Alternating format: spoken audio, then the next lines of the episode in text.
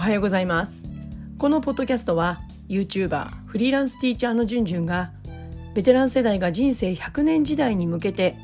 毎日をハブファンするための情報を配信しています。ポッドキャストではちょっと肩の力を抜いてその週にやったことや考えたこと気になることをお話ししています。6月は私の LINE 公式にいただいたお悩み相談から過去私も同じ悩みを抱えていた経験があるのでドンピシャリの解決方法ではないんですけれども試しにこんな実験してみませんか？えこんな方法で悩み乗り越えてみませんか？というお話を、えー、しています。同じような悩みを今現在持っていらっしゃる方のお役に少しでも立てたら嬉しいです。それでは行ってみましょう。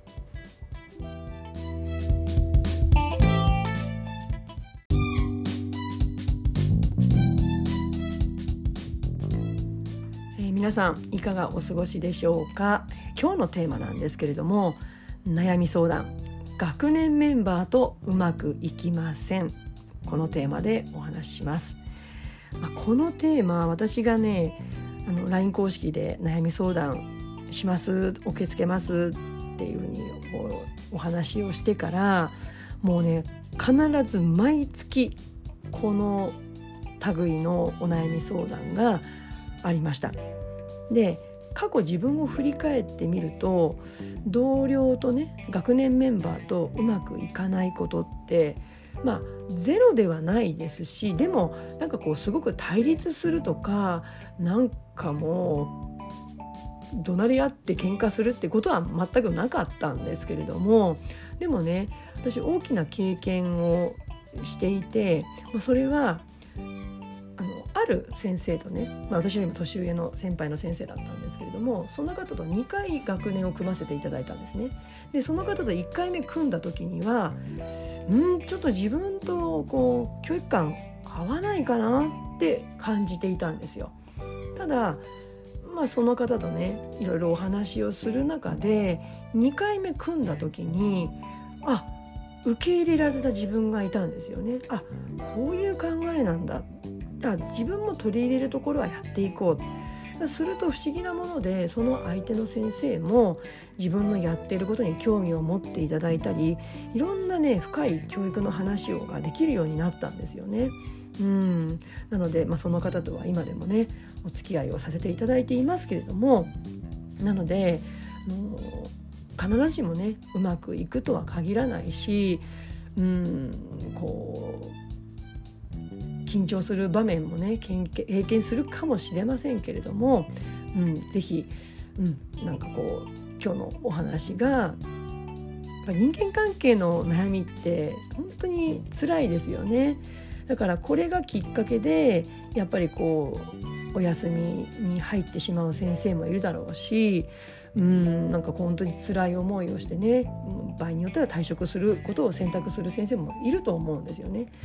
なので、まあ、一つのねあの実験方法として聞いていただけたらいいんじゃないかなと思ってます。で具体的にねどんなことで学年メンバーとこう価値観が違っているかうまくいかないかっていうことなんですけれどもまあ、これも多岐にわたりますよね。ただ私が過去うんってどうなんだろうって悩んできたことは例えば時間感覚とかあとはうん給食のおかわりだとか掃除のやり方だとか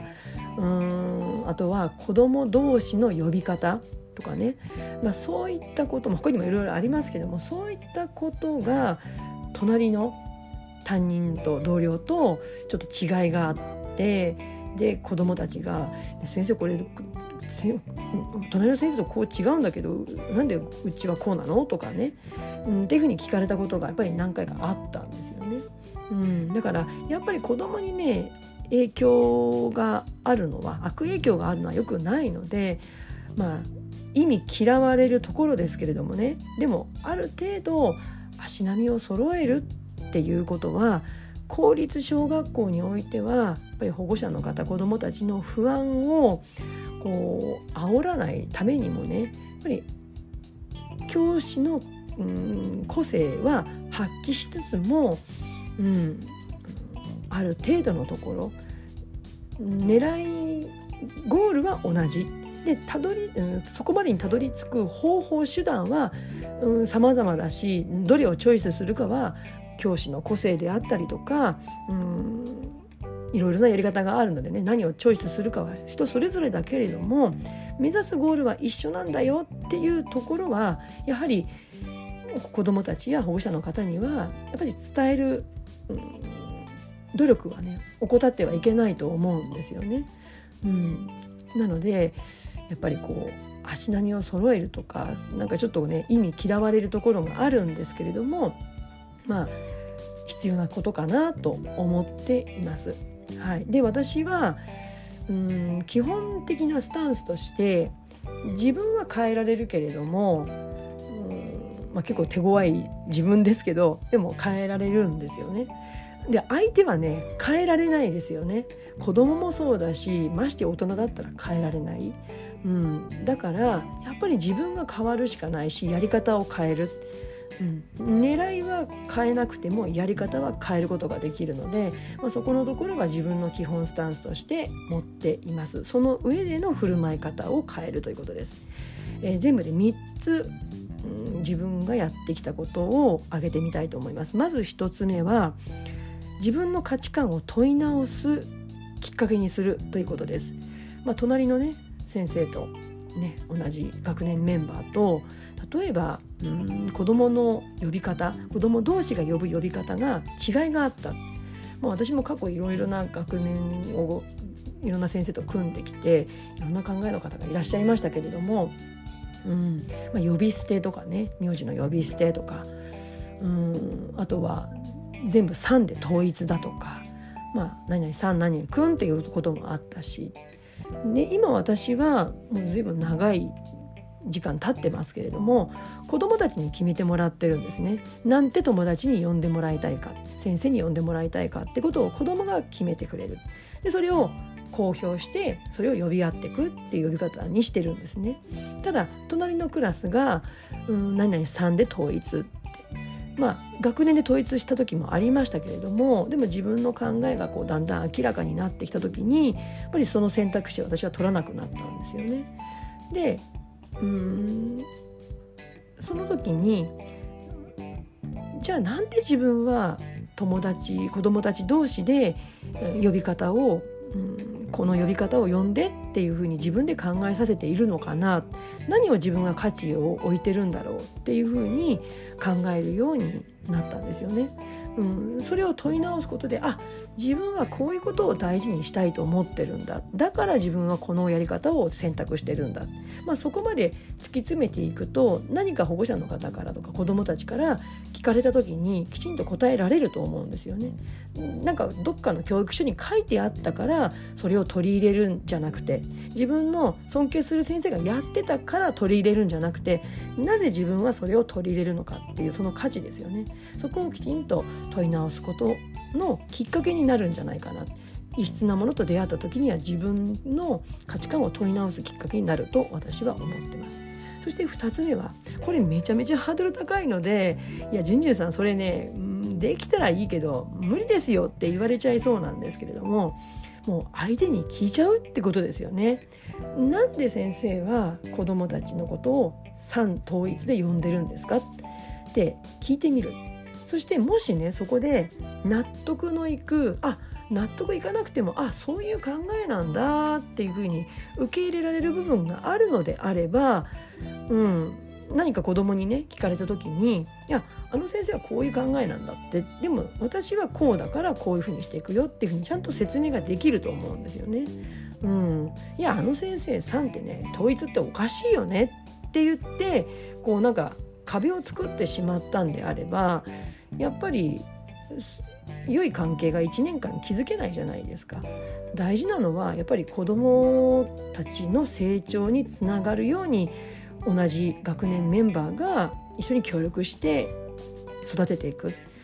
うん、っていうことだと私は思うので、うん、日々対応していくってことが大事だと思うのでやっぱり疑問なことは相手に聞くっていうことですよね。まあでもこれハードル高いですよね。大人にね「なんでですか?」って聞くの難しい。でも子供に言いませんか？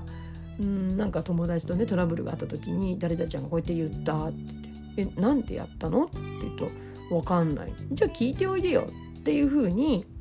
まあそういうね話をするじゃないですか。同じだと思うんですよね。大人だから言いづらい。子供だから言えるでしょじゃなくて子供だってやっぱり言いづらいと思うんですよね。だったらやっぱりそこにも寄り添ってあげることも大事だしまたそれを乗り越えて聞いた時に「あよく聞けたね」っていうふうに言えると思うんですよね。うん、だからやっぱり、うん、自分も子どもたちに言うんであれば同じような振る舞いができるようにしていきたいなと私は思ってます。そして3つ目です。これはね私は管理職の方に相談する。うんもうだってまあたどと同じ方法を取る必要があるかどうかはまた別にしても管理職の方にこういう状態で今こんな風に困ってるんですってだってその学年メンバーを最終決定したのはやっぱり管理職の方じゃないですか。うん、だとしたらその責任ってやっぱりあると思うんですよね。だからやっぱりうまくいかない学年メンバーがうまくいかない時に手助けが必要な時には管理職の手を借りるってことはやっぱり管理職の仕事の一つじゃないかなと私は思うんですよね。なんとか先生ベテランなんだからうまくやってくれよってそりゃないですよね。うんベテランだっていろいろあるんですからね。あのやっぱり管理職の方手伝ってほしいと私は思います。うん、それだからそういう管理のお給料をね頂いてると思うのでねお金の分だけ働いていただくということでねえやっていただきたいなと思うんですよね。だから何し何よりも子供にね悪影響がないようにっぱり管理職の方には振る舞っていただきたいなと思っています。